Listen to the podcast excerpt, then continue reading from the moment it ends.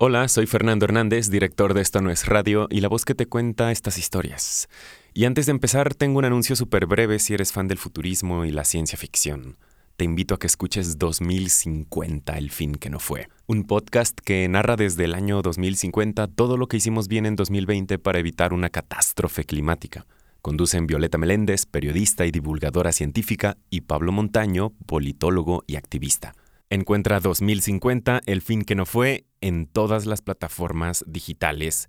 Y recuerda seguirnos en arroba esto no es radio en Twitter e Instagram para más información sobre los otros podcasts que tenemos para ti. Ahora sí, escuchemos La Guerra de los Mundos. 12.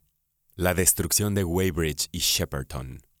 Al acrecentarse la luz del día nos alejamos de la ventana desde la que habíamos observado a los marcianos y descendimos a la planta baja. El artillero concordó conmigo que no era conveniente permanecer en la casa. Tenía pensado seguir viaje hacia Londres y unirse de nuevo a su batería, que era la número 12 de la artillería montada. Por mi parte, yo me proponía regresar de inmediato a Leatherhead. Y tanto me había impresionado el poder destructivo de los marcianos, que decidí llevar a mi esposa a New Haven y salir con ella del país. Ya me daba cuenta de que la región cercana a Londres debía ser por fuerza el escenario de una guerra desastrosa antes que se pudiera terminar con los monstruos. Pero entre nosotros y Leatherhead se hallaba el tercer cilindro con los gigantes que lo guardaban. De haber estado solo, creo que hubiera corrido el riesgo de cruzar por allí, pero el artillero me disuadió. No estaría bien que dejara viuda a su esposa, me dijo. Al fin accedí a ir con él por entre los bosques hasta Street Chobham, donde nos separaríamos. Desde allí trataría yo de dar un rodeo por Epsom hasta llegar a Leatherhead. Debía haber partido enseguida, pero mi compañero era hombre ducho en esas cosas y me hizo buscar un frasco que llenó de whisky. Después nos llenamos los bolsillos con bizcochos y trozos de carne. Salimos al fin de la casa y corrimos lo más rápidamente posible por el camino por el que viniera yo durante la noche. Las casas parecían abandonadas. En el camino vimos un grupo de tres cadáveres carbonizados por el rayo calórico y aquí y allá encontramos cosas que había dejado caer la gente en su huida. Un reloj, una chinela, una cuchara de plata y otros objetos por el estilo. En la esquina del correo había un carrito con una rueda rota y cargado de cajas y muebles. Entre los restos descubrimos una caja para guardar dinero que había sido forzada. Excepción hecha del orfanato, que todavía estaba quemándose, Ninguna de las casas había sufrido mucho en esa parte. El rayo calórico había tocado la parte superior de las chimeneas y pasado de largo. Pero, salvo nosotros, no parecía haber un alma viviente en Maybury Hill. La mayoría de los habitantes habían huido o estaban ocultos. Descendimos por el sendero, pasando junto al cuerpo del hombre vestido de negro y empapado ahora a causa de la lluvia de la noche. Al fin entramos en el bosque al pie de la cuesta, por allí avanzamos hasta el ferrocarril sin encontrar a nadie. El bosque del otro lado de los rieles estaba en ruinas. La mayoría de los árboles habían caído, aunque aún quedaban algunos que elevaban hacia el cielo sus troncos desnudos y ennegrecidos. Por nuestro lado, el fuego no había hecho más que chamuscar los árboles más próximos sin extenderse mucho. En un sitio vimos que los leñadores habían estado trabajando el sábado, en un claro había troncos aserrados formando pilas, así como también una sierra con su máquina de vapor. No muy lejos se veía una choza improvisada. No soplaba viento aquella mañana y reinaba un silencio extraordinario. Hasta los pájaros callaban, y nosotros, al avanzar, hablábamos en voz muy baja, mirando a cada momento sobre nuestros hombros. Una o dos veces nos detuvimos para escuchar. Al cabo de un tiempo nos acercamos al camino y oímos ruidos de cascos. Vimos entonces por entre los árboles a tres soldados de caballería que cabalgaban lentamente hacia Woking. Los llamamos y se detuvieron para esperarnos. Eran un teniente y dos reclutas del octavo de húsares que llevaban un heliógrafo. Son ustedes los primeros hombres que vemos por aquí esta mañana, expresó el teniente. ¿Qué pasa? Su voz y su expresión denotaban entusiasmo. Los dos soldados miraban con curiosidad. El artillero saltó al camino y se cuadró militarmente. Anoche quedó destruido nuestro cañón, señor. Yo me estuve ocultando y ahora iba en busca de mi batería. Creo que avistará a los marcianos a media milla de aquí. ¿Qué aspecto tienen? inquirió el teniente. Son gigantes con armadura, señor. Miden treinta metros. Tienen tres patas y un cuerpo como de aluminio, con una gran cabeza cubierta por una especie de capuchón. Vamos, vamos, exclamó el oficial. ¡Qué tontería! Ya verá usted, señor. Llevan una caja que dispara fuego y mata a todo el mundo. ¿Un arma de fuego? No, señor, repuso el artillero y describió vívidamente el rayo calórico. El teniente le interrumpió en mitad de su explicación y me dirigió una mirada. Yo me hallaba todavía a un costado del camino. ¿Lo vio usted? me preguntó el oficial. Es la verdad, contesté. Bien, supongo que también tendré que verlo yo, se volvió hacia el artillero. Nosotros tenemos orden de hacer salir a la gente de sus casas. Siga usted su camino y preséntese al brigadier general Marvin. Dígale a él todo lo que sabe. Está en Weybridge. Conoce el camino. Lo conozco yo, intervine. Él volvió de nuevo su caballo hacia el sur. ¿Media milla, dijo? preguntó. Más o menos, le indiqué hacia el sur con la mano. Él me dio las gracias, partió con sus soldados y no volvimos a verlos más. Algo más adelante nos encontramos en el camino con un grupo de tres mujeres y dos niños que estaban desocupando una casucha. Se habían provisto de un carrito de mano y lo cargaban con toda clase de atados y muebles viejos. Estaban demasiado atareados para dirigirnos la palabra cuando pasamos. Cerca de la estación Byfleet salimos de entre los pinos y vimos que reinaba la calma en la campiña. Estábamos muy lejos del alcance del rayo calórico, y de no haber sido por las casas abandonadas y el grupo de soldados de pie en el puente ferroviario, el día nos habría parecido como cualquier otro domingo. Varios carros avanzaban rechinantes por el camino de Addlestone, y de pronto vimos por un portón que daba a un campo seis cañones de 12 libras situados a igual distancia uno de otro, y apuntando hacia Woking. Los artilleros estaban esperando junto a los cañones y los carros de municiones se hallaban a poca distancia de ellos. Así me gusta, dije. Por lo menos harán blanco una vez. El artillero se paró un momento junto al portón. Seguiré viaje, dijo. Más adelante, en camino hacia Weybridge y al otro lado del puente, había un número de reclutas que estaban haciendo un largo terraplén, tras del cual vimos más cañones. Arcos y flechas contra el rayo, comentó el artillero. Todavía no he visto ese rayo de fuego. Los oficiales que no estaban ocupados miraban hacia el sur con atención y los soldados interrumpían a veces su labor para mirar en la misma dirección. En Byfleet reinaba el mayor desorden.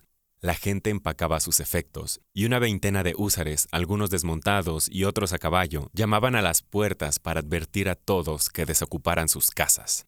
En la calle de la villa estaban cargando tres o cuatro carretones del gobierno y un viejo ómnibus, así como también otros vehículos. Había mucha gente y la mayor parte vestía sus ropas domingueras. A los soldados les costaba mucho hacerles comprender la gravedad de la situación.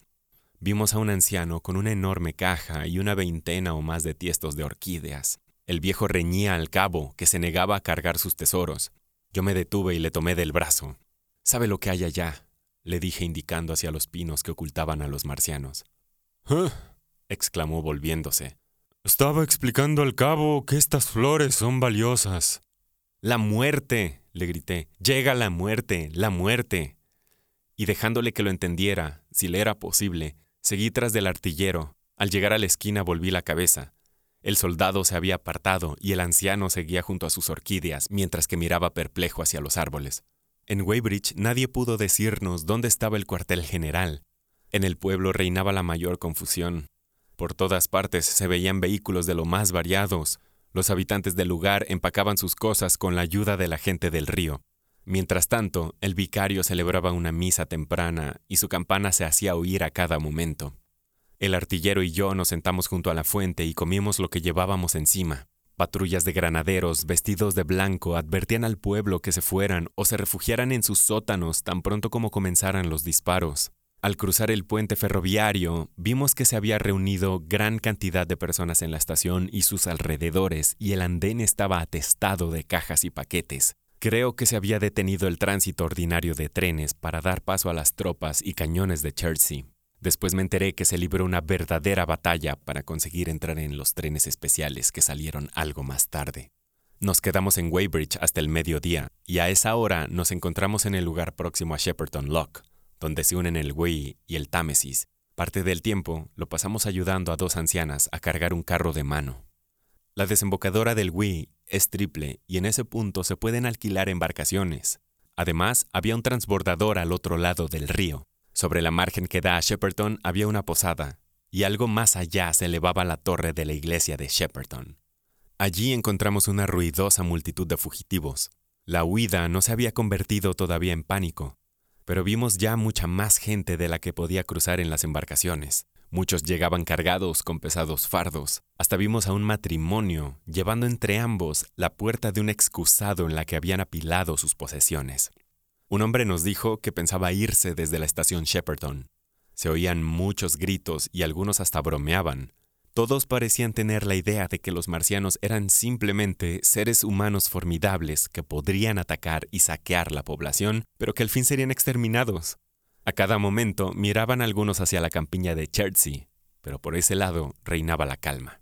Al otro lado del Támesis, excepto en los lugares donde llegaban las embarcaciones, todo estaba tranquilo, lo cual contrastaba con la margen de Surrey. Los que desembarcaban allí se iban andando por el camino. El transbordador acababa de hacer uno de sus viajes. Tres soldados se hallaban en el prado, bromeando con los fugitivos sin ofrecerles la menor ayuda. La hostería estaba cerrada debido a la hora. ¿Qué es eso? gritó de pronto un botero. En ese momento se repitió el sonido procedente de Chertsey. Era el estampido lejano de un cañonazo. Comenzaba la lucha. Casi inmediatamente empezaron a disparar una tras otra las baterías ocultas detrás de los árboles. Una mujer lanzó un grito y todos se inmovilizaron ante la iniciación de las hostilidades. No se veía nada, salvo la campiña y las vacas que pastaban en las cercanías. Los soldados los detendrán, expresó en tono dubitativo una mujer que se hallaba próxima a mí. Sobre los árboles se elevaba una especie de neblina. De pronto vimos una gran columna de humo hacia la parte superior del río, e inmediatamente tembló el suelo a nuestros pies y se oyó una terrible explosión, cuyas vibraciones hicieron añicos dos o tres ventanas de las casas vecinas. ¡Allí están! gritó un hombre de azul. ¡Allá! ¿No los ven? Aparecieron uno tras otro cuatro marcianos con sus armaduras al otro lado de los árboles que bordeaban el prado de Chertsey. Iban caminando rápidamente hacia el río. Al principio parecían figuras pequeñas que avanzaban con paso bamboleante y tan raudo como el vuelo de un pájaro. Luego apareció el quinto, que avanzaba en línea oblicua hacia nosotros. Sus gigantescos cuerpos relucían a la luz del sol al avanzar hacia los cañones, tornándose cada vez más grandes a medida que se aproximaban. El más lejano blandía una enorme caja, y el espantoso rayo calórico que ya viera yo en acción el viernes por la noche, partió hacia Chertsey y dio de lleno en la villa. Al ver aquellas criaturas extrañas y terribles, la multitud que se encontraba a orillas del agua se quedó paralizada de horror. Por un momento reinó el silencio. Después se oyó un ronco murmullo y un movimiento de pies, así como un chapoteo en el agua. Un hombre, demasiado asustado para soltar el bulto que llevaba, se volvió y me hizo temblar al golpearme con su carga. Una mujer me dio un empellón y pasó corriendo por mi lado. Yo también me volví con todos, mas no era tan grande mi terror como para impedirme pensar. Tenía en cuenta el mortífero rayo calórico. La solución era meterse bajo el agua. ¡Al agua! Grité sin que me prestaran atención.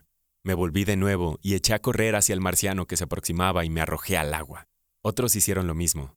Todo el pasaje de una embarcación que volvía saltó hacia nosotros cuando pasé yo corriendo. Las piedras a mis pies eran muy resbaladizas y el río estaba tan bajo que corrí por espacio de seis metros sin hundirme más que hasta la cintura.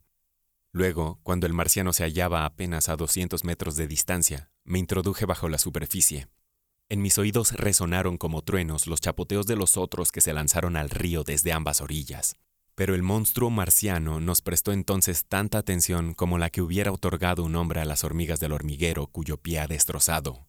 Cuando volví a sacar la cabeza del agua, el capuchón del gigante mecánico apuntaba hacia las baterías, que continuaban haciendo fuego desde el otro lado del río. Y al avanzar, puso en funcionamiento lo que debe haber sido el generador del rayo calórico. Un momento después estaba en la orilla, y de un paso salvó la mitad de la anchura del río. Las rodillas de sus dos patas delanteras se doblaron en la otra margen y después se volvió a erguir en toda su estatura, cerca ya de la villa de Shepperton. Entonces dispararon simultáneamente los seis cañones que estaban ocultos tras los últimos edificios de la aldea. Las súbitas detonaciones casi paralizaron mi corazón. El monstruo levantaba ya la caja del rayo calórico cuando la primera granada estalló seis metros más arriba del capuchón. Lancé un grito de asombro. Vi a los otros marcianos, mas no les presté atención. Lo que me interesaba era el incidente más próximo. Simultáneamente estallaron otras dos granadas cerca del cuerpo en el momento en que el capuchón se volvía para ver la cuarta granada, que no pudo esquivar. El proyectil hizo explosión en la misma cara del monstruo. El capuchón pareció hincharse y voló en numerosos fragmentos de carne roja y metal reluciente. ¡Hizo blanco! grité yo con entusiasmo. Oí los gritos de júbilo de los que me rodeaban y en ese momento hubiera saltado del agua a causa de la alegría. El coloso decapitado se tambaleó como un gigante ebrio, mas no cayó. Por milagro, recobró el equilibrio y, sin saber ya por dónde iba, avanzó rápidamente hacia Shepperton con la caja del rayo calórico sostenida en alto. La inteligencia viviente, el marciano que ocupaba el capuchón, estaba muerto y hecho trizas, y el monstruo no era más que un complicado aparato de metal que iba hacia su destrucción. Se adelantó en línea recta, incapaz de guiarse, tropezó con la torre de la iglesia, derribándola con la fuerza de su impulso, se desvió a un costado, siguió andando y cayó, al fin, con tremendo estrépito, en las aguas del río. Una violenta explosión hizo temblar la tierra, y un manantial de agua, vapor, barro y metal destrozado voló hacia el cielo. Al caer en el río la caja del rayo calórico, el agua se había convertido enseguida en vapor. Un momento después avanzó río arriba una tremenda ola de agua casi hirviente. Vi a la gente que trataba de alcanzar la costa y oí sus gritos por el tremendo ruido causado por la caída del marciano. Por un instante no presté atención al agua caliente y olvidé que debía tratar de salvarme.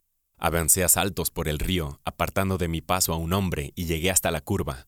Desde allí vi una docena de botes abandonados que se mecían violentamente sobre las olas. El marciano yacía de través en el río y estaba sumergido casi por entero.